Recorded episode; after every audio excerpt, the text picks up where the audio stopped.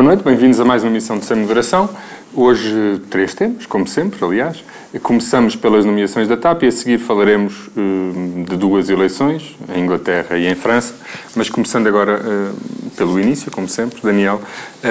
As nomeações da TAP têm causado muita polémica, muitas pessoas têm questionado a justificação para as nomeações que são conhecidas, nomeadamente Miguel Frasquilho e Lacerda Machado. Na tua opinião, a TAP ficou mais forte, menos forte? São as pessoas adequadas? O que é que achas de todo este processo? O meu problema, devo dizer, quando eu ouço falar de conflito de interesses na escolha de Lacerda Machado, eu não acho, por ele ter negociado a reversão da privatização, eu acho que estão a falhar no alvo. Sobre essa ligação especificamente, pelo contrário, há uma confluência de interesses, ou seja, ele negociou em nome do Estado e foi nomeado administrador pelo Estado, portanto, não esteve do mesmo lado das duas vezes. Acho até que uma coisa poderia ser consequência lógica da outra. O meu problema com Lacerda Machado não é ele ter, ou seja, é ele ter negociado em nome do Estado, na altura, inicialmente, sem qualquer vínculo ao Estado. Isto não é um pormenor, não é uma questão formal, é uma questão substantiva, porque alguém que negocia em nome do Estado qualquer tipo de interesse tem que ser escrutinado, para ter a certeza que não há interesses conflituantes, para ter a certeza que os seus interesses, para saber quais são as suas participações noutras empresas, ou seja, porque ainda por cima estamos a falar de uma negociação que é uma coisa que há uma parte que não é pública e, compreensivelmente, as negociações não têm que ser todas elas públicas, mas os seus intervenientes em nome do Estado têm que garantir têm que ser escrutinados, têm que garantir que nós temos a certeza o que é que eles estão realmente a representar. E, portanto, este para mim sempre foi o problema, ou seja, o meu problema com Lacerda Machado, com o Diogo Lacerda Machado, não é agora quando ele é nomeado, é anterior. Mas o escrutínio era feito através do Ministro da Tutela, que participou em todas as... Não é pelo Ministro da Tutela, é por nós. Não é pelo Ministro da Tutela. Não, estou a dizer quem tu escrutinavas, quem comandava a negociação em nome do Estado, era o Ministro da Tutela. Eu tenho que ter... ouvir a basófia do negociador agora, que sendo muito orgulhoso pelo resultado, parece que fez tudo sozinho, mas já lá vamos. O que significa... Não, eu tenho que ter a certeza que em representação do Estado não está ninguém que tenha... No caso dele, participação em empresas privadas.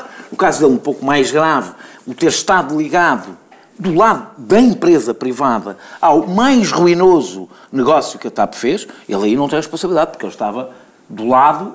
Era administrador da empresa do Estado. Estava do outro lado, não é? Mas continua tudo bem, porque os chineses já estão outra vez.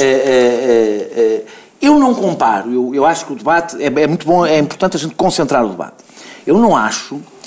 que a nomeação propriamente dita, agora é esta, seja comparável àquilo, ou seja correspondente àquilo que tem sido costume, que é os políticos que saltam... Parece exatamente o oposto do que tem sido costume. Não quer dizer que não seja grave, ou seja, o facto de ser pior. Dois opostos eu não acho que seja pior. Ou seja, a ida do Catroga para a EDP, do Vara para o PCP, do Coelho para a Mota-Engil, do Ferreira do Amaral para a Luz ao Ponto, do Pinamora para a Iberdrola, são casos, na minha opinião, mais evidentes, mais claros. Ou seja, são políticos que, ainda por cima, grande parte nestes casos, tomam decisões que afetam empresas e depois são mais escrutináveis. Não são nada escrutináveis. Não são. Eu não sei o que é que o Eduardo Catroga andou a negociar com a Troika. O que terias ouvido falar era do Lacerda Machado até agora, se não tivesse havido isso. O que eu estou a dizer, está bem, eu não sei o que é que o Catroga andou a negociar com a Troika, que envolvia questões da empresa para onde a seguir foi trabalhar. Não sei. Não envolvia o Estado. O Estado, nessa altura, tinha um governo que era do Partido Socialista. Não envolvia o Estado. Desculpa lá, se não te importas, negociou, sim senhora, porque a negociação não foi só com o governo. A negociação foi com o governo, com o PS e com o PSD, apesar do PSD depois ter fingido que não teve na negociação, mas teve e participou nela, com propostas e oficialmente, não foi uma conversa informal. Como aliás, Catroga. Como aliás, exatamente, como Catroga aliás chamou para si parte do resultado da negociação com a Troika. Ou seja, eu não diria que esta nomeação, seja uma pouca vergonha. Acho que é altamente desaconselhável. Acho que o que aconteceu antes com Lacerda Machado é um bocadinho mais do que desaconselhável. E corresponde a uma cultura política de nacional porreirismo que eu acho que António Costa tem. E há uma chatice, vou pôr a coisa assim, há uma chatice que ele tenha. Porque Se eu acho que António Costa, e tenho aqui defendido, está a fazer as coisas certas na política com P pequeno, ou seja, com P grande, ou seja, nas grandes opções políticas, e eu tenho defendido, não tudo, mas acho que em geral tem feito as opções certas, é nesta política com P pequeno que muitas vezes António Costa derrapa, e ainda por cima derrapa quando tem condições para não derrapar, ou seja, curiosamente, e isto tenho que fazer este elogio ao PC e ao Bloco, não temos assistido a um assalto do aparelho do Estado por parte do Bloco e do PCP, que, tendo poder junto da governação, até poderiam utilizar esse poder que têm. Não é isso que temos assistido, pelo menos que se saiba, que tenha sido público, que se conheça, não há o Bloco e o PC não aproveitaram a posição que têm para fazer esse assalto ao aparelho do Estado. O que é curioso é, e eu agora passo para o Frasquilho com este termino, que eu acho mais grave, e ao contrário do que possam pensar, não é mais grave por ele ser, não é uma forma de atacar a direita, até eu acho grave do ponto de vista da escolha do António Costa. Curiosamente, o que estamos a assistir não é a construção de um bloco de esquerda, não é o bloco de esquerda, mas de um bloco de esquerda que assalta o Estado. Não. Continuação do Bloco Central. É a continuação do Bloco Central. E é curioso, mas porque eu acho que isso é uma tática... surpreendente. Não, não, não é surpreendido, é a continuação do Bloco Central. Não, não, vou explicar porque eu acho que isso é a tática do Costa, para manter a oposição neutralizada. De cada vez, porque nesta não é negociado com o PSD, de cada vez que o Passos Coelho se levanta e diz, olha o povo socialista, o António Costa puxa o espelho e diz, não, não é o povo socialista, é o Bloco Central como de costume. Portanto, vem a Caixa Geral, tens aqui o Paulo Macedo, que eu, apesar de tudo, acho que é uma nomeação de natureza diferente, mas não interessa, do ponto de vista do efeito político. Falas do Lacerda Machado, olha aqui o Frasquilho. Ou seja, é curioso que alguém que, e ao contrário do que os nossos companheiros de direita, eu acho que houve uma mudança política fundamental, um início de um novo ciclo político fundamental nas escolhas políticas, está bem, mas é importante para mim dizer... Não sei que vamos lá agora. Está bem, mas eu quero distinguir de coisas de natureza diferente. Acho que isso aconteceu, acho que António Costa... Vou acabar. Acho que António Costa provocou uma enorme mudança ao conseguir chegar a um acordo, ao acabar com um tabu político que existia em Portugal, e depois, nisto, eu acho mesmo que António Costa faz questão de que tudo seja como antes. E aí eu devo dizer, acho que o Bloco de Esquerda e o PCP têm que gerir a sua própria força, mas provavelmente têm que começar a usar de uma forma mais clara neste tipo de assuntos, até porque é uma das razões porque as pessoas votarão no Bloco de Esquerda e no PCP. É saberem que tem ali alguém que impede algum tipo de hábitos que o PS e o PSD, que os partidos de poder sempre tiveram, e eu acho que devem fazer, é difícil, porque devem fazê-lo, obviamente, sem perigar a estabilidade política e a possibilidade do governo continuar, mas devem fazê-lo. José Eduardo? Eu, como concordo em geral com a maior parte do que o Daniel disse, não vou gastar muito tempo com aquilo que me parece errado na nomeação de Lacerda Machado, mas quero concentrar-me um bocadinho nesta grande mudança de política que foi a reversão da privatização da TAP, os seus resultados, o que é que o Estado lá está a fazer e o que é que a TAP já agora está a fazer, porque ao fim de 6 meses já temos um conjunto de dados que, se não quisermos enfiar a cabeça na areia, temos a obrigação de analisar. Mas para despachar rapidamente o assunto de Lacerda Machado, em primeiro lugar, eu acho um sinal de atraso até civilizacional, que haja pessoas que têm como epíteto para negociar o que quer que seja a circunstância de serem amigo do Primeiro-Ministro. Acho um atraso civilizacional que sejam... As pessoas ora negociam em nome do Estado, ora negociam em nome dos privados. Acho que essa transumância, sinceramente, não faz bem ao Estado, não faz bem aos próprios e não beneficia ninguém. No caso em concreto, quem foi administrador de uma empresa privada que levou a TAP ao seu pior e mais ruinoso negócio, não tinha condições para negociar esta reversão. E depois de ter negociado esta reversão da forma informal que o fez, pois, então vamos agora discutir isso. Eu acho que negociou muito mal. E tenho aqui um conjunto de dúvidas. Mas porque eras a favor da privatização ou porque, ou porque és da linha de uma outra reversão é possível? Eu estou da linha de que não sou contra a privatização, mas se te recordarás que falámos aqui da privatização da TAP quando ela foi feita, e eu pareceu-me bastante errado que o Governo tivesse avançado para a privatização da TAP naqueles moldes. Pareceu-me que o momento não era o ideal, que não é um Governo no verão antes de se ir embora que faz aquela privatização, e tem alguma dificuldade em aceitar o argumento de que era uma questão que tinha que ser já porque a TAP estava a precisar muito dinheiro. O que acontece um ano depois na TAP, que estava a precisar de muito dinheiro e que continua privatizada, é isto. Eu tenho uma pergunta que não tenho respondida. O Estado faz ali o quê? Qual é o papel dos privados? Qual é o resultado desta negociação? É que esta maravilhosa negociação conduzida por este senhor, ainda não sabemos qual é o resultado. É verdade ou é mentira que o Estado ficou com 50% das ações e tem um direito de veto sobre políticas, mas que ficou apenas com 35% dos resultados económicos da empresa em troco disso? É verdade ou mentira que os privados Não sei qual é a tua dúvida. Então vou para a seguinte. E nesta privatização, os privados vão investir alguma coisa daquilo que se considerava que a TAP precisava? Eu acho que já investiram até. Não, não investiram rigorosamente nada. Tudo o que investiram, um tostão. O que aconteceu até agora é que os privados, desistiram na administração da TAP, desistiram da compra do Airbus A350, que era uma posição da TAP que se tinha valorizado muito. Venderam todos os aviões que não estavam em leasing. A Azul, uma empresa falida, conseguiu vender à TAP os seus Embraer para a rota doméstica do Porto, que tinha parados no Brasil para não fazer nada. E, portanto, todos estes atos de gestão não me parecem extraordinários, mas estou tentado em crer que o Estado entendeu não os vetar por alguma razão especial. A Azul, entretanto, foi comprada por uma companhia de aviação chinesa. Já não é Azul coisíssima nenhuma, é uma companhia de aviação chinesa. Essa companhia de aviação chinesa, já agora, a especialidade do negociador por via na TAP, era uma especialidade que lhe vinha de uma empresa que vinha a partir de Macau. Essa empresa chinesa começou a voar para Portugal. Calma, deixa-me só... Diz-me lá. Há uma coisa que eu não estou a perceber no teu argumento. É que dado que o negócio anterior era vender... O meu argumento é que a reversão é ruinosa para a TAP, que a TAP está a viver do próprio pelo, que os privados não estão a investir, estão a ganhar vantagem com a TAP e é esse o único resultado da reversão. E é esse o único resultado da reversão. Havia uma obrigação... Mas chupa lá. Há uma coisa que eu não percebo no teu argumento. Mas chupa lá. Olha isto que eu te estou a dizer. Se for verdade não te incomoda, para ti está tudo bem. Está tudo bem que se tenha investido os Airbus A350 para ir comprar Boeings. Está tudo bem. Que os mesmos chineses que são donos da Azul começam a fazer a rota para cá. Não percebo a tua fixação com o Airbus. Lacerda Machado, não faz ideia.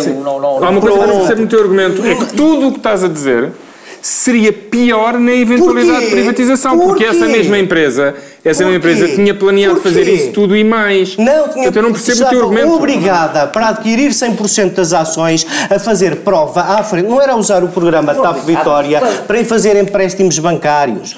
Tudo o que está a acontecer é que basicamente o Estado a privatização da TAP tivesse sido concretizada da mesmíssima maneira, sem que os privados invistam rigorosamente nada, ao contrário do que estava anteriormente previsto.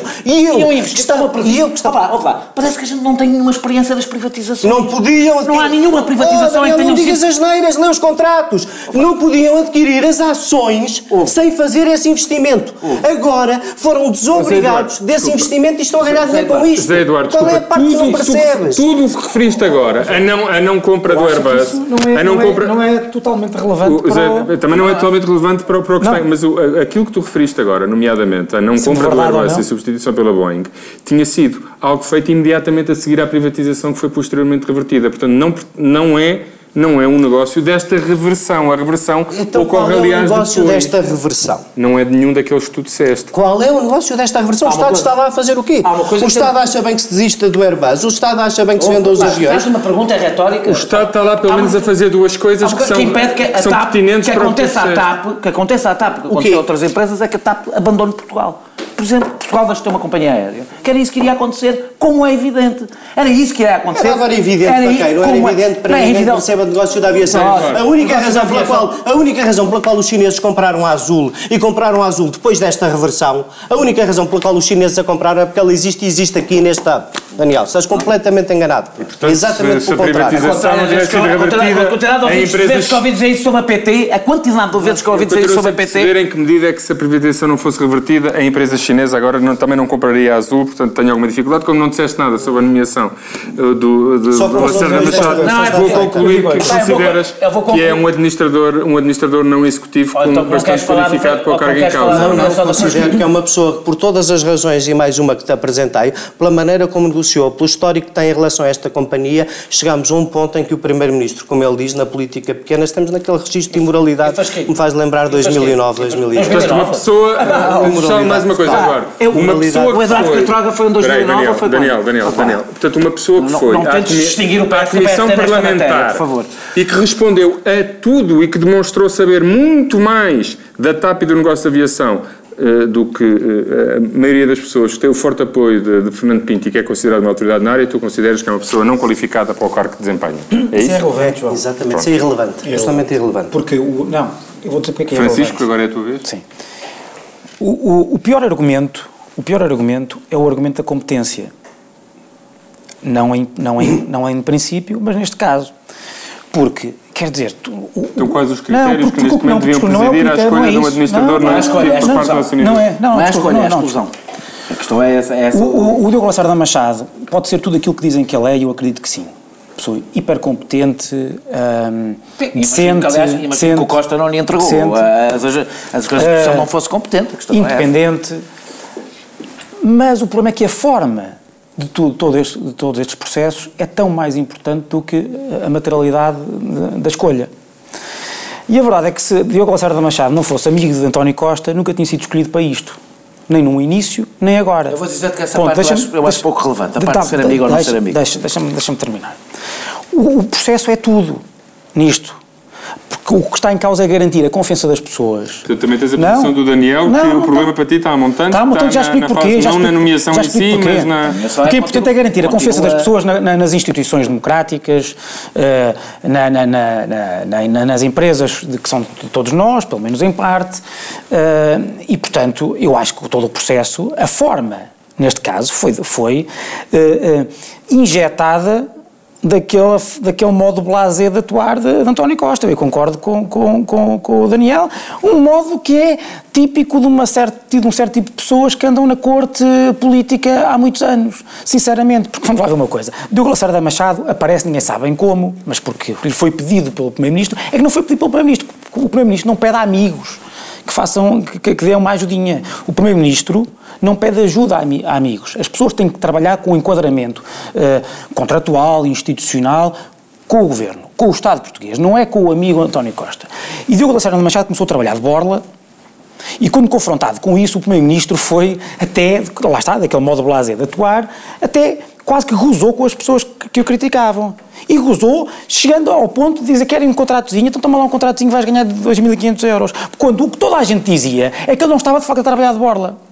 E o que está demonstrado aqui agora é que não estava a trabalhar de borla.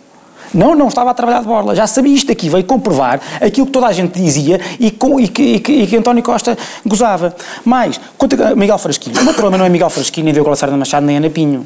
O meu problema é que o Estado, mesmo que queira fazer um arranjinho para que todos possam estar felizes, é a ideia de que para uma empresa que é hiper especializada, que requer um tipo de administração com conhecimentos hiper especializados, a preocupação do Estado português é sempre, em vez de dotar a empresa de administradores que tenham, tendo em conta a sua competência na área, é um raciocínio estritamente político.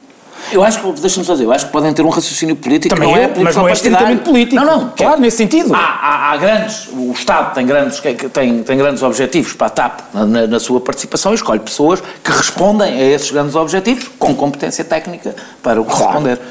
O que prova, aliás, para terminar, que a razão pela qual Frasquilho não responde a nenhuma das duas coisas. A razão pela qual... O que prova que era importante ouvir o que é que o próprio Frasquilho defende em relação à AICEP, portanto, para perceber que dificilmente responde aos objetivos, pelo menos que este governo defende. Deixa-me terminar.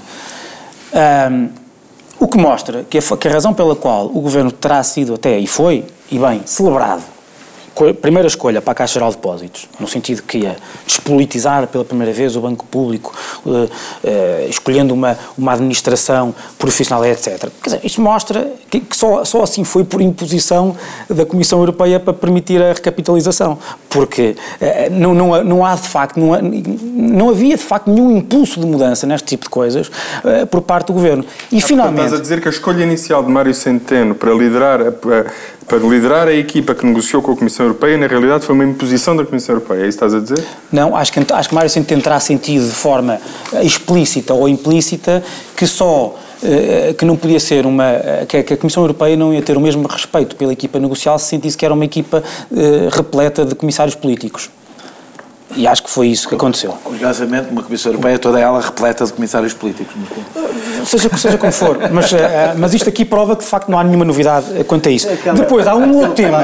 Há um outro tema. É sempre melhor se estiver a ver a dos outros. Exatamente. Há um outro tema que é muito importante, que é, e que eu acho que é um elemento bastante pernicioso à nossa cultura política, não é só da nossa, que é o duplo padrão com que os partidos sempre olham para estas coisas. Porque a direita está a valorizar muito isto, mas quando, noutros casos, desvalorizava, e a esquerda está a desvalorizar esta situação, quando já se fosse ao contrário. Não, atenção, e aí que eu... Ah, desculpa. Por acaso, eu ouvi o Bloco e o PC falarem, e cada vez que o Bloco e o PC falam, é para começar logo por lembrar o passado. Começa logo para passar. Desculpa, Daniel, o Bloco de Esquerda, a posição do Bloco de Esquerda e do PC é basicamente esta, deixa-me terminar, é basicamente esta. Isso é normal. Isto é mau, mas já foi pior. Isto é mau, já foi pior, e agora o que temos que fazer é uma lei para pedir isto, escapar. O Bloco de Esquerda assenta num equívoco, porque não. Assenta num equívoco. Não, que equívoco? O Bloco de Esquerda e o PC estão a ser lacaios do PS nisto. Não, pura e simplesmente. Porque o Bloco e o PCP criticaram historicamente foi responsáveles políticos que em cargos de ministro ou de secretário de Estado tomaram decisões com impacto em determinadas empresas privadas e foram trabalhar para as empresas privadas. Ora, de facto, a posição do Bloco quando diz que isto repete o padrão do passado, não parece qualquer sustentação, porque aqui passa-se exatamente o oposto. Não vamos desviar do que é que aquilo se passa. O que é que se passa é que, para negociar uma das coisas mais importantes, um dos negócios mais importantes do Estado nos últimos tempos, o Primeiro-Ministro, em vez de... foi buscar uma pessoa hipercompetente, não duvido isso, mas que era por ser seu amigo.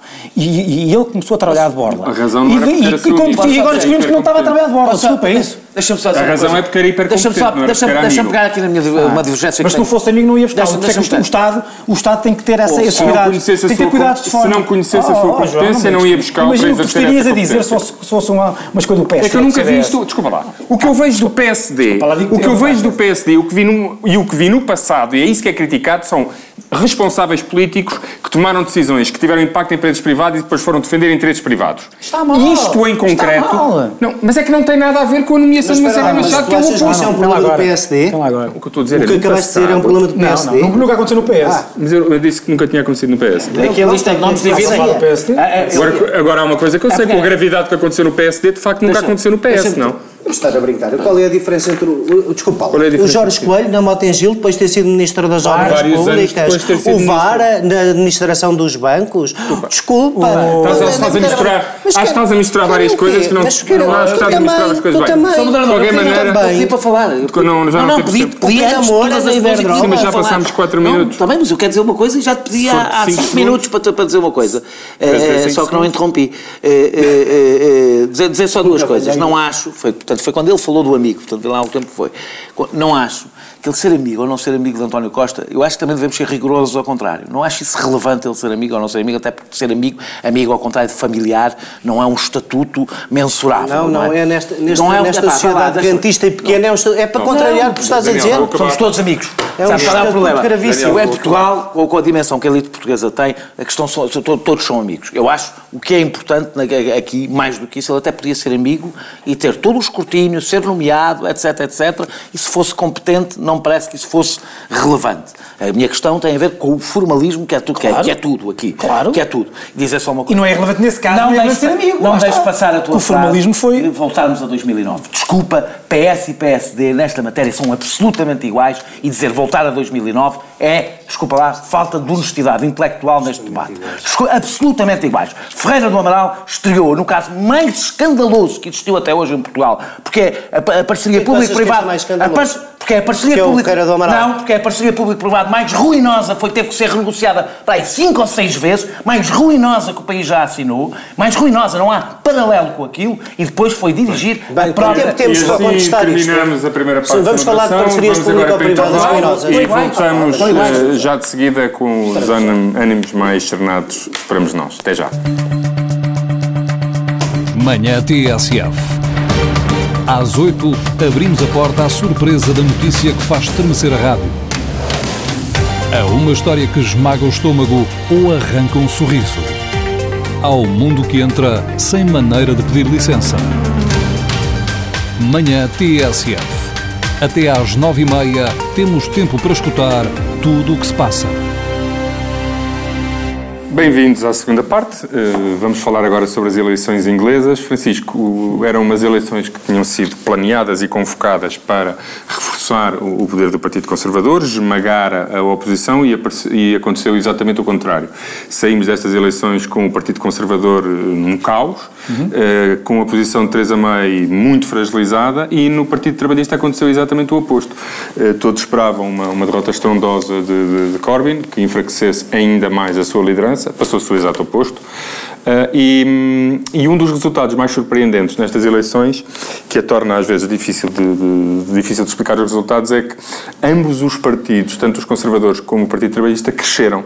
Theresa May não perdeu votos, ganhou, não ganhou é tantos como estava à espera, e Corbyn conseguiu quase duplicar a participação dos jovens no Reino Unido. Nós tínhamos uma participação média dos jovens em torno dos 40%, era aliás isso que explicava as sondagens, que davam uma vitória grande aos Tories e uma derrota muito significativa ao Partido Trabalhista, e a participação jovem foi de 72%, penso que, não sei se foi a mais alta de sempre, mas seguramente a mais alta desde há muitos anos, e terá sido esse não só o determinante dos resultados destas eleições, mas também algo que tem impactos futuros, porque basicamente os conservadores ganharam apenas pessoas com mais de 50 anos e tiveram apenas uma vantagem significativa, pessoas com mais de 65. Sim, mas é uma coisa boa que é da minha perspectiva, que é enfim, a juventude é uma coisa que passa com a idade. E portanto, a história disto que não mas a história disto já fizeste a pergunta? Já fiz a pergunta, dizer, era para tu dares qual a tua perspectiva? Sim, há várias coisas. Houve várias acho que a tua questão coloca várias questões. Primeiro, tu disseste que as eleições foram convocadas para esmagar o Labour, etc. E isso lembra-me uma discussão que há em torno da legitimidade da convocação das eleições. Nós, como já dissemos aqui na semana passada, é preciso ter a noção. Eu sou muito pouco sensível a esse tipo de argumentação que já vinha no Brexit também, que é o David Cameron foi completamente... quer dizer, não devia ter convocado o referendo, etc. Aquilo foi uma coisa interna, etc. Nesse caso, então, ainda é mais escandaloso como é que se pode usar esse argumento, porque se ele marcou o referendo, se o referendo deu a saída do Reino Unido da União Europeia, porque de facto havia um problema, e se havia um problema, que eu não sei como é que se pode fazer uma crítica democrática à convocação do referendo. Aqui nestas eleições, é óbvio que havia uma grande dose de oportunismo do Partido Conservador, e aliás isso foi lido como tal.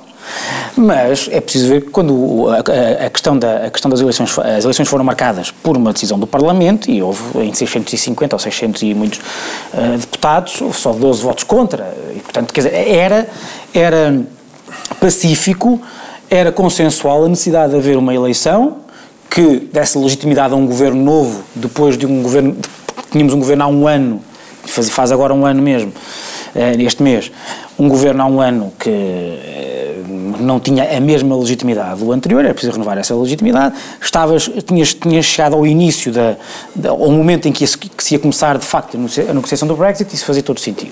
Agora, não deu aquilo que ninguém estava à espera, de facto, sendo que, como tu dizes também, há aqui alguns dados que são bastante, que nos dão que pensar. Theresa May, de facto, aparece como derrotada, mas não só é vencedora, como tem o maior número de votos desde 83, para o Partido Conservador, desde a maior maioria absoluta de Margaret Thatcher.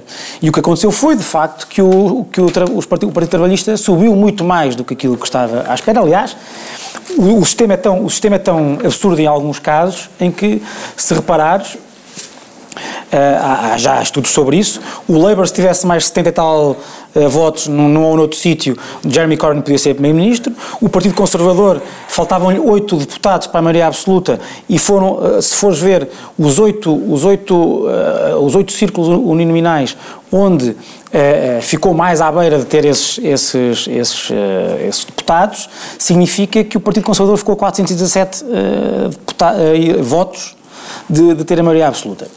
Agora, o que é que eu acho, o que é que eu acho que se deve a esta tinham de ser bem distribuídos, não é? Não, claro, mas o que eu estou a dizer é que a diferença dos 400 para os 70 e tal do Labour é que do Labour foi um voto tático que não aconteceu e poderia ter acontecido, bastava Labour ter desistido para outros candidatos ou vice-versa. Claro, e o Partido Trabalhista, e o Partido Trabalhista e o Partido Republicano, o Partido Conservador, penso que isso tinha que mesmo acontecer outra realidade e não apenas votos táticos diferentes. Aí os votos táticos não serviriam. Porquê é que eu acho que o Labour teve a subida que teve? Porque eu tenho sempre a sensação de que o resultado eleitoral ou o sucesso eleitoral depende muito de um partido que conseguir aparecer... O Partido Trabalhista ganhou em todos os escalões etários até aos 50 anos, em todos. Obviamente com maiorias esmagadoras dos 18 aos 25, mas ganhou em todos. Basicamente porque o Labour conseguiu aparecer como o partido aspiracional, sempre, em todas essas... eu acho que em todas essas faixas etárias, que são as mais aspiracionais, obviamente. Porque se nós formos ver, todas as ideologias ou todas as propostas políticas podem ser vendidas de várias formas. Tu podes dar sempre um tom mais de estabilidade ou um tom mais de aspiração à tua ideologia. Uma coisa que o Partido Conservador inglês sempre fez, ou nos últimos 50 anos, conseguiu sempre fazer, foi que aquele conservadorismo liberal, que é a síntese que fez no meados do século, aparecesse muito interclassista e muito aspiracional. Margaret Thatcher não teve 3 maiorias, 3 landslides, do nada, porque os ricos e os velhos votaram nela. É porque aquilo aparecia como um partido aspiracional, aquele discurso liberal, também gozado muito, porque ser um discurso yuppie nos anos 80 e etc., era um discurso que as pessoas olhavam para aquilo e comparavam com o Labour, e aquele é que era a pessoa que dizia que era um discurso de emancipação social, económica, individualista. De mudança. Do devir. E neste caso, eu acho que Theresa May fez um... Há muita gente que acha que não, que ela só ganhou por causa disso, mas o que eu acho é que, de facto, ela com a ideia de estabilidade, a opção com a estabilidade e a opção com desintoxicar o Partido Conservador do lugar de Thatcher, encostou, não é o facto de ter encostado à esquerda e as pessoas terem desmobilizado, eu acho que isso também pode ter acontecido. O que aconteceu é que essa opção retirou qualquer tipo... até se encostava a um lugar que não era dela. Não é isso. É que tanto strong and stable... Tanta estabilidade retirou qualquer tipo de carisma aspiracional à ideologia conservadora. E enquanto que o Labour, com uma campanha muito bem feita para a juventude, conseguiu captar esse carisma aspiracional. E acho que é isso que se deve ao crescimento do Partido Trabalhista. Que em França, já vamos falar disso, em França aconteceu isso precisamente com o Macron. Os outros todos. Deixa-me só dizer uma coisa. Fez mais do que uma campanha direcionada para a esquerda. A fase final da campanha... Para a juventude. É utilizar o entusiasmo da juventude para fazer uma campanha para os mais velhos. Ou seja, pôr os mais jovens a dizer aos mais velhos, vota por mim. Ou seja, conseguiu dar a volta, porque precisava dos votos dos mais jovens, e isto tem a ver, porque não é, eu já lá vou, mas não é verdade, porque o discurso aspiracional... Uma palavra sobre o Brexit. O discurso aspiracional não é apenas dirigido aos mais jovens, tem os jovens como atores, o que não quer dizer que não só uma das certezas... Os velhos votam também a pensar nos jovens, não é? Uma das certezas da política inglesa nos últimos 30 anos era que a única maneira do Labour ser elegível, credível perante os eleitores ingleses, era virar ao centro. E tinhas uma ala Blairita e seus sucedâneos que, basicamente, boicotaram a liderança de Corbyn durante 2 anos, moções de censura, portanto, ele foi primeiro desacreditado internamente, e depois, obviamente, essa desacreditação interna foi aproveitada pelos seus adversários políticos, os do outro partido, não os do seu partido, e Corbyn chega a esta eleição destruído, com até apoiantes seus a pensar que isto seria uma tragédia porque... o Labour teria uma derrota e isto seria o enterro definitivo de qualquer ideia de uma viragem à esquerda do Labour. E aconteceu exatamente o oposto. E que leitura é que fazes disto? Eu não sei, isso não sei, quando eu estou a dizer não sei mesmo, se a oposição interna que ele teve até não o favoreceu em alguns momentos do ponto de vista eleitoral, ou seja, apresentando-o ainda mais como um candidato de mudança. O facto do establishment do partido se opor a ele não lhe deu uma outra credibilidade, não sei, não estou a dizer certo. Não, porque na fase em que isso ocorreu, de facto, não, os seus apoiantes a altura abandonaram Corbyn. Não estou a dizer nesse momento. Corbyn só inverte quando apresenta o manifesto. Não estou a dizer nesse momento, estou a dizer se ele não ganha uma nova força quando apresenta o manifesto, também, ou seja, se os dois fatores juntos não lhe dão uma credibilidade diferente do que se fosse visto como um candidato do Labour do costume, como do costume, etc. Deixa-me só dizer, eu acho que a grande, nós aliás falámos disso na altura aqui, a grande força da chamada que não é foi nos últimos 20 anos do Labour do costume. O Tony Blair é que tirou o Labour do Labour do costume. Pois, mas os tempos eram outros. Eram mesmo. Aliás, Theresa May é o regresso ao Partido Conservador do costume. Exato. Atenção. Os tempos eram outros e o erro da terceira via em vários países é continuar a achar que é uma receita que claramente falhou.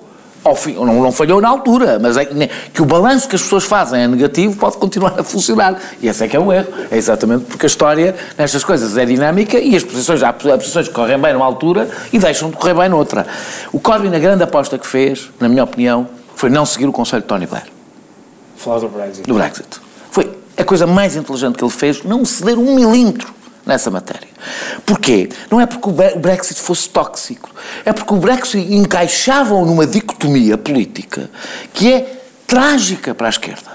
É trágica para a esquerda, porque nem impede de se distinguir, por exemplo, da direita... Mas não era contra o Brexit que os jovens que agora foram votar nele... Olha, parece que não. Olha, parece que não.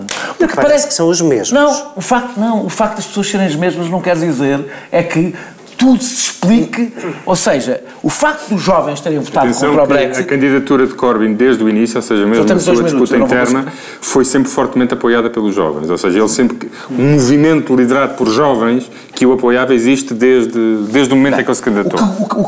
Porquê é que eu digo que esta escolha foi essencial?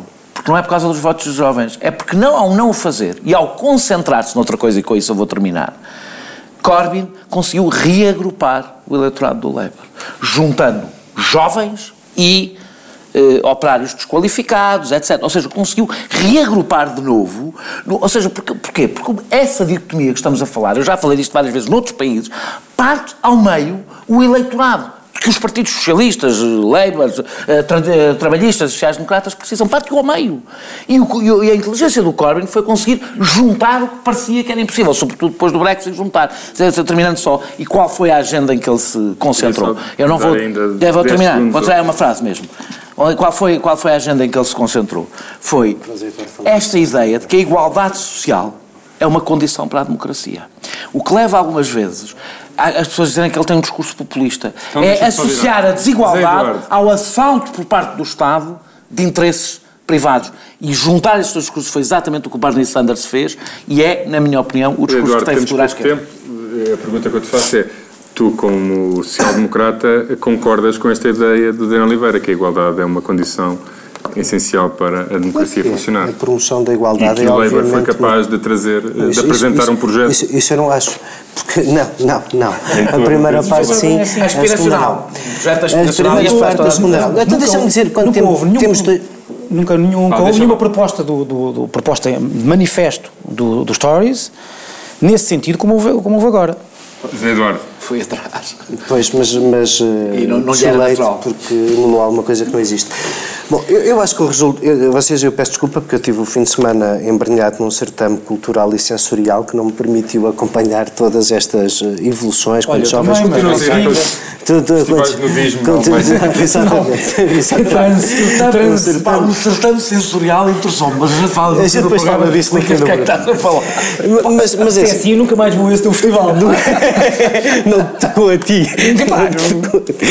Não me deixam sequer lá em casa. Em primeiro lugar, eu acho que isto vai... acabar por ter novas eleições. Até só para terminarmos com a vossa alegria. Eu acho que isto vai acabar por ter novas eleições, porque, quer dizer, fazer uma coligação com um partido reacionário da Irlanda do Norte... Extrema-direita, podes dizer, um partido de extrema-direita. Sei lá, eu não... Em causa do papel árbitro do próprio governo inglês no processo para a Irlanda do Norte. Acho que os Tories perderam a autoridade que tinham ganho, isto vai acabar em novas eleições, e eu vou-te dizer, até achava graça que, havendo um único partido de esquerda que satisfaz o desejo aspiracional aqui destes nossos dois jovens, até gostava que saíssemos dos blocos e que, em algum sítio, isto se testasse. Essa nova esquerda que tu achas que entrou, saíssemos dos blocos, que a corrida começasse, que houvesse um destes partidos de esquerda que vos satisfazem, que executasse um programa. E, no caso a ti que te deixasse contente, não fosse um governo de esquerda feito com estabilidade e crescimento. Com esta capacidade de antecipação de tendências futuras na família social-democrata e trabalhista, por parte de José Eduardo Martins, que terminamos a segunda parte.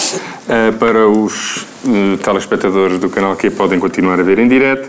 Para os ouvintes da TSF, ou mudam para o Canal Q, ou então vão ter que esperar pelo podcast. E aí sim, podem ver o programa na íntegra. Até já. Tarde TSF. Às 6, o dia está longe de acabar. Há conversas por fechar sobre o que está na boca do mundo. Há um livro, uma música, um filme que nos desafiam. Há uma voz que nos segura enquanto a noite cai. Tarde TSF. Até às 7h30, com tempo para escutar tudo o que se passa. Estamos a chegar ao fim, terceira parte, e agora vamos dar a palavra ao José Eduardo Martins. Agora que chegamos ao fim. O boicote do Daniel Oliveira e do Francisco foi praticamente silenciado neste programa, e eu, José Eduardo, magnificamente, dou-te a palavra para falar sobre as eleições francesas, ou então sobre o que tu quiseres. Neste momento ganhaste o direito de falar sobre qualquer tema. Podes, por exemplo, também abordar a questão do certame sensorial. As pessoas ainda não perceberam bem o concerto do Afex Twin, portanto vamos falar de... Como é que se chama o PRD? Recordem-me. En Marche. Não, agora é República em Marcha, não é? R.E.M. Também tem a ver com o teu festival, não é? A República em Marcha é uma coisa... extraordinária, que prova que em França, de facto, nunca há nada de novo. Mesmo quando parece novo, não há nada de novo. Já nasce velho. Pois já tem 30% dos votos, 33%, 30% dos votos. Vai ter uma maioria de 4/5 do Parlamento. O que me faz voltar a tecer loas ao nosso maravilhoso sistema proporcional e ao que isso significa para a democracia, porque nós estávamos para aqui a queixar-nos dos enviesamentos a propósito da estabilidade e da ordem do sistema maioritário, uma volta inglês com círculos uninominais, mas isto na prática... Isto é só Luís Montenegro. O nosso sistema é bom. Mas eu digo. O nosso sistema eleitoral é bom. Sim, mas eu não mudei de opinião, porque é que... Porque eu queria dizer isso ao Luís Montenegro. Porque alguém tem que lhe dizer. Queres que eu diga, Daniel? Mas... Às vezes, por favor, não deve estar a ouvir. Eu vou tornar ao Luís Montenegro e digo-lhe isto. Mas o que é extraordinário é que aquilo é tudo mais do mesmo, não é? Vocês reparem, um partido que acabou de ser constituído já tem 350 mil militantes, o que prova que a fominha é a vontade de ajudar, melhor dito, a vontade de ajudar, participar, fazer o país andar para a frente, círculo eleitoral, claro, mas onde mais? É um partido onde mais é onde se pode ajudar. A gente também vão ajudar o quê? Fazendo empresas, aturando turistas? Não, como é evidente. Pode haver pessoas antropológicas que são em França. Aí devo dizer que eu isso seria muito... Já há 350 mil inscritos naquele centrão.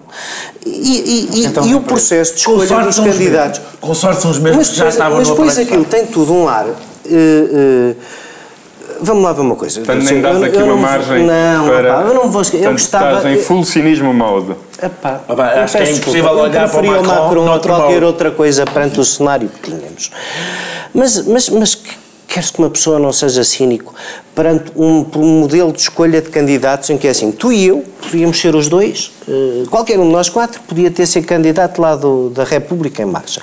Mandavas o teu currículo e depois ias a umas entrevistas. Não sei se vocês perceberam que era assim.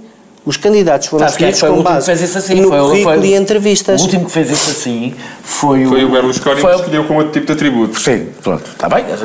Nessas entrevistas que era um critério qualquer. Lá está. É um critério como outro qualquer. Não, é que isto aqui parece que foi assim uma coisa. As pessoas parece que se candidatavam a um emprego que era ser deputado de um partido. E no fim ganhava sempre alguém da família do César. A mimetização. Sem descer o nível. O ponto é que parece que o Sr. Macron tinha lá uns rapazes da Escola Nacional de Administração que avaliavam os currículos, pá, e que diziam, oh, esta pessoa, vamos entrevistar. O Estado deve replicar práticas bem-sucedidas no setor privado? Isto é fazer um partido, meu amigo. Um partido, apesar de tudo. Se tu queres ter uma maioria e uma força política, estas pessoas têm que se ter qualquer coisa em comum que não seja terem tido muito boas notas na escola e acharem que, em geral, a União Europeia nos protege. É preciso um bocadito mais, não é? E ali, infelizmente, não se vê nada de mais. E, portanto, assim, a minha primeira observação sobre as eleições francesas é que, de facto, em França é difícil encontrar novidade em relação ao tradicional da coisa. Já outra coisa que não teve novidade, porque o único que está contra a corrente e que tem uma grande oportunidade de fazer. Eu estava a ser moderadamente cínico no fim da segunda parte. Um partido a que tu chamas social-democrata, como o Labour. Não, é muito trabalhista. Pronto, sim. Um partido trabalhista como esse, ganhar eleições sem ter a canga do tratado orçamental em cima, porque vai sair com o Brexit, é a prova dos novos. Eu sei que nós falámos pouco tempo sobre o Reino Unido, deixa só dizer uma coisa. A razão porque eu estou contente, e estou contente por Corbyn não ter ganho ainda, não tem a ver com os limites do tratado orçamental, tem a ver com o facto que eu acho que eu prefiro que seja a Theresa May a fazer a negociação do Brexit. Citando Theresa May, o Corbyn está bem preparado. Eu sei que estamos a falar de França, mas é sempre bom meter a Inglaterra em França. O Corbyn vem a seguir fazer a governação. Todos os modelos que comecem por respeitar a liberdade das pessoas e depois se empenhem na redistribuição e no combate da desigualdade têm o meu apoio. Essa maneira das duas coisas em separado. Eu não sou separado, eu quero que elas sejam em conjunto. Epá, e prove me wrong, se for o caso. Mas basicamente, já na Europa continental, o drama dos partidos socialistas e sociais-democratas é exatamente o mesmo. E o que aconteceu em França talvez nos devesse fazer pensar cá. Apesar de haver uma nítida diferença, porque o PS continua igual ao que sempre foi, e a diferença é que agora há uma onda política que faz com que dois que passam a vida nos últimos 6 meses a discordar e nos próximos vão discordar mais, e se houver seguintes ainda mais discordarão, acabaram no fim a apoiar o Partido Socialista. É um caso incrível, porque as pessoas que não acham que o Partido Socialista está igual ao que sempre foi, são todos os eleitores do Partido Socialista. O Partido Socialista francês deu a guinada à esquerda que vocês queriam. Deu, ah não, pois desapareceu. É essa a interpretação que tu fazes dos resultados eleitorais. Isso é que é extraordinário. De facto, nós, se quisermos nos enganar com muita força, enganamos-nos. Daniel, deixa-me só fazer a pergunta. Podes continuar, foi apenas um exercício. Só para mostrar quem manda. É exatamente como é evidente, aliás, porque isso é a partir do princípio que cada eleição começa-se do zero. O Partido Socialista chegou ao ponto em que chegou por causa da governação. Quando o Hamon vence as eleições, como nós sabemos, vence as eleições numa ruína. A ruína estava lá. Nas sondagens, aliás, o Partido Socialista não tinha resultados. O candidato socialista não tinha resultados muito diferentes. A ala esquerda do PSF preferiu um candidato bastante à esquerda, mais carismático do que o candidato do PSF. Mas a agenda foi a única de esquerda que teve algum bom resultado. No mercado, os somados tinham 26%. A questão que eu estou a dizer, portanto, o que eu estou a dizer é, evidentemente, se há coisa que prova... Aliás, o que tem um padrão... O que, aliás, corresponde a um padrão que existe na Europa, portanto é difícil de fazeres uma interpretação que não seja esta, é todos os partidos socialistas que optaram... Agora vou mesmo fazer uma pergunta para não repetirmos a discussão que tivemos anteriormente e que temos tido sempre. Sim. Tem Macron ou não as condições para implementar a agenda a que se propôs? Tem. Então pronto, primeiro quero assinalar, não vou falar de Partido Socialista, até porque não podemos gastar tanto tempo com um partido que tem 10%. A primeira coisa que é importante assinalar é que, apesar do resultado que não foi esmagador, foi 32%, já agora, não é?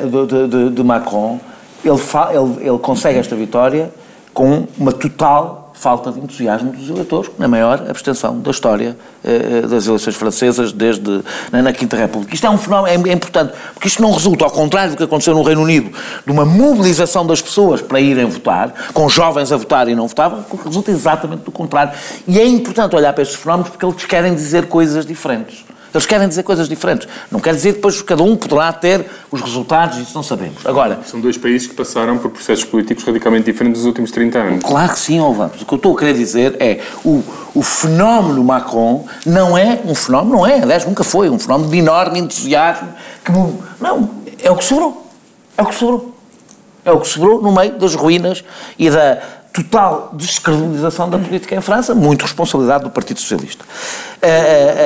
O que é meu, para mim, o que é relevante? Ele conseguiu os seus dois principais objetivos, que era fazer praticamente desaparecer o Partido Socialista francês. Eu ando a dizer isto há algum tempo, que esse era um dos principais objetivos da área política do Macron, e por isso sempre espanto-me imenso com pessoas de esquerda que ficam satisfeitíssimas com o Macron. Acho que é, pronto, tem instintos suicidários.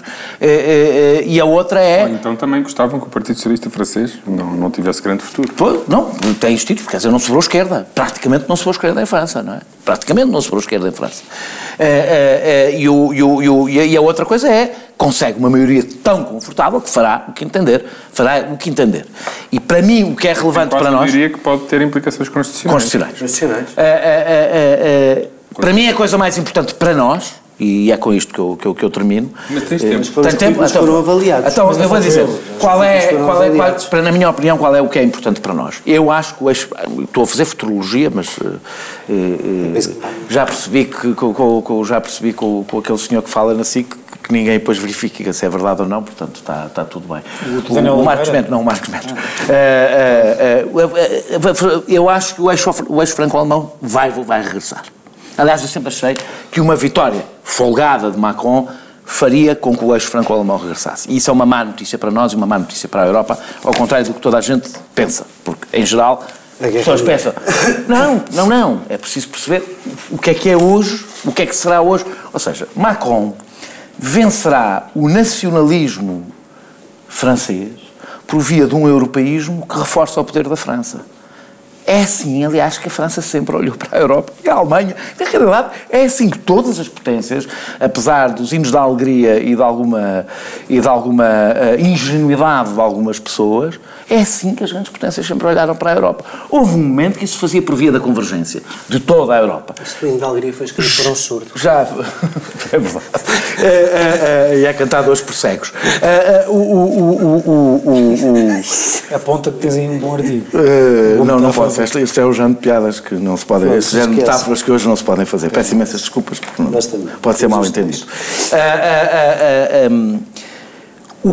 E as primeiras propostas de Macron são, aliás, muito sintomáticas. Por exemplo, a ideia que entusiasma muita gente, um ministro das Finanças europeu. Finalmente convergência. Que bom ter o Dijsselbloem com mais poder. Porque é disso que se trata, é ter o Dijsselbloem com mais poder. Eu já disse aqui há alguns dias que as pessoas, quando ouvem falar de um alemão, um político alemão ou francês, sobre aprofundar a Europa, os portugueses acham sempre... Estão a falar de nós. Não, estão a falar de nós. Não, estão a dizer... Estão a falar exatamente o contrário. O que significa hoje... Podemos discutir o passado, mas o que significa hoje maior integração europeia é maior integração ao centro, na Europa, ou seja, nas grandes potências, e um aumento significará, se pensarmos, aliás, em todas as propostas que surgem, e as periferias ficarem ainda mais periféricas. Hoje, caminhar para maior integração implica um maior afastamento ainda das periferias em relação aos centros de decisão. Porquê? Porque reduzindo os poderes do Estado, a influência dos Estados, a influência será ainda menor. E, portanto, quem acreditava que o problema da Europa era o bloqueio, tem razão para estar satisfeito com a vitória de Macron. Eu acho que Macron e Merkel, se Merkel ganhar, ou Schulz, não haverá grande diferença, ganhar as eleições alemãs, a questão é, esse desbloqueio vai levar a uma integração mais rápida que resultará num maior afastamento das periferias em relação ao centro, porque a Europa é essa a dinâmica europeia. A dinâmica da integração será no futuro e para a frente, até porque vem, é daí que vem essa... Eu não vou dizer que eu prefiro uma Europa bloqueada, eu prefiro uma Europa de Estados. E é essa, eu prefiro uma Europa de Estados porque não prefiro genericamente, prefiro na atual situação e na atual conjuntura política, acho que isso é o ideal, é preferível, não é o ideal, mas é preferível para Portugal. O espaço, aliás, todas as propostas que Macron faz implicam uma maior intervenção da União Europeia, por exemplo, nos orçamentos de Estado. Implicam uma maior intervenção nos orçamentos de Estado. Eu pergunto, com a experiência portuguesa, é melhor ter uma maior intervenção da Europa nos nossos orçamentos de Estado? Eu não acho, mas pode ser que a França, pode ser, agora vou ser Miss Mundo, pode ser que a França e a Alemanha, preocupados com uma maior solidariedade europeia, prescindam dos seus interesses nacionais e das pessoas e daquilo que defendem os seus eleitores, para vivemos numa Europa mais harmoniosa, em que as pessoas se entendam e haja paz no mundo. Depois desta intervenção da Miss Arco de Cego, onde vive hoje Francisco, e quase acreditei. O que é que me apraz dizer? Não, parece haver aqui uma dinâmica de facto oposta entre a Inglaterra e há um reforço do bipartidarismo na Inglaterra, não é? Em que os conservadores e o Partido Trabalhista reforçam a sua votação com prejuízo dos partidos mais pequenos, e aqui acontece exatamente o oposto. É um partido inexistente que se afirma como absolutamente dominador no plano político, apesar das características do sistema eleitoral francês que favorecem este tipo de ondas. É de facto muito impressionante um partido que não existia há um mês ter neste momento 4/5 da Assembleia Nacional. O que nos levou no último fim de semana, quinta-feira, onde foram entre quinta e domingo, quinta nas eleições britânicas, depois continuou a discussão sobre a formação do governo, e no domingo, a uma certa esquizofrenia da discussão, porque nós, por um lado, dizemos como é que é possível governar um país com uma maioria tão pequena, no Reino Unido. E quando chegou o domingo às eleições francesas, nós dizemos como é que é possível sobreviver à democracia? Basicamente é só um partido. E é um partido, é preciso dizer, não basta ser só um partido, é um partido sobre o qual nada sabemos. Mas repara, a grande vantagem das democracias parlamentares... Mas é demasiado balanço para um tempo que não temos. Parece balanço, mas é basicamente, não tenho muito mais a dizer do que já foi dito. É a grande vantagem das democracias parlamentares é que de facto conseguem em cada momento canalizar e representar qual é o sentimento político... Os sistemas eleitorais britânicos e franceses não ajudam a representar o sentimento político. Mas, Daniel, mas por exemplo, só 32% que votaram no partido do Macron. Mas eu acho que se pode... sim, mas depois foi muito esboroado pelos outros. É verdade. E, portanto, isso também eu acho que representa, de certa forma, o sentimento geral. No caso de Inglaterra, ou no caso do Reino Unido, eu ouvi algumas pessoas que, com razão, tentarem desvalorizar ou naturalizar a coisa, dizendo que se o país está dividido, porque é que nós deveríamos dar uma força inaudita... Eu respondo só uma pergunta concreta, que é, para alguém que não acredita em movimentos federalistas e federalizadores da Europa, ao menos agora temos um presidente francês disposto a tentar, e portanto, se calhar para quem não acredita, até é bom, porque ao menos assim fazemos o teste e percebemos rapidamente que não funciona, ou não é isto... Acho que não precisamos de teste nenhum, já... Mas é as vítimas, no meio, quer dizer, sim. E as vítimas, tenho uma má notícia para dar, somos nós. Não, mas deixa-me só mesmo para terminar. Mas tem que ser mesmo. Há uma coisa que deixámos de discutir aqui, e é bom, é a onda populista. A onda populista nas eleições acabou. Não sei se não regressará, não sei se isto dará mais razões, acho que o Daniel tem essa tese de que isto vai só piorar as coisas e mais tarde ou mais cedo. Em França ou no Reino Unido, mas a verdade é que no Reino Unido o UKIP desapareceu, depois da força que teve no Brexit, também um pouco porque os conservadores absorveram. Sim, exato. E em França a Frente Nacional também, julgo que por algum tempo estará amestrada. De esperança que nos despedimos desta semana, com a certeza que voltamos para a próxima. Até lá. Boa noite.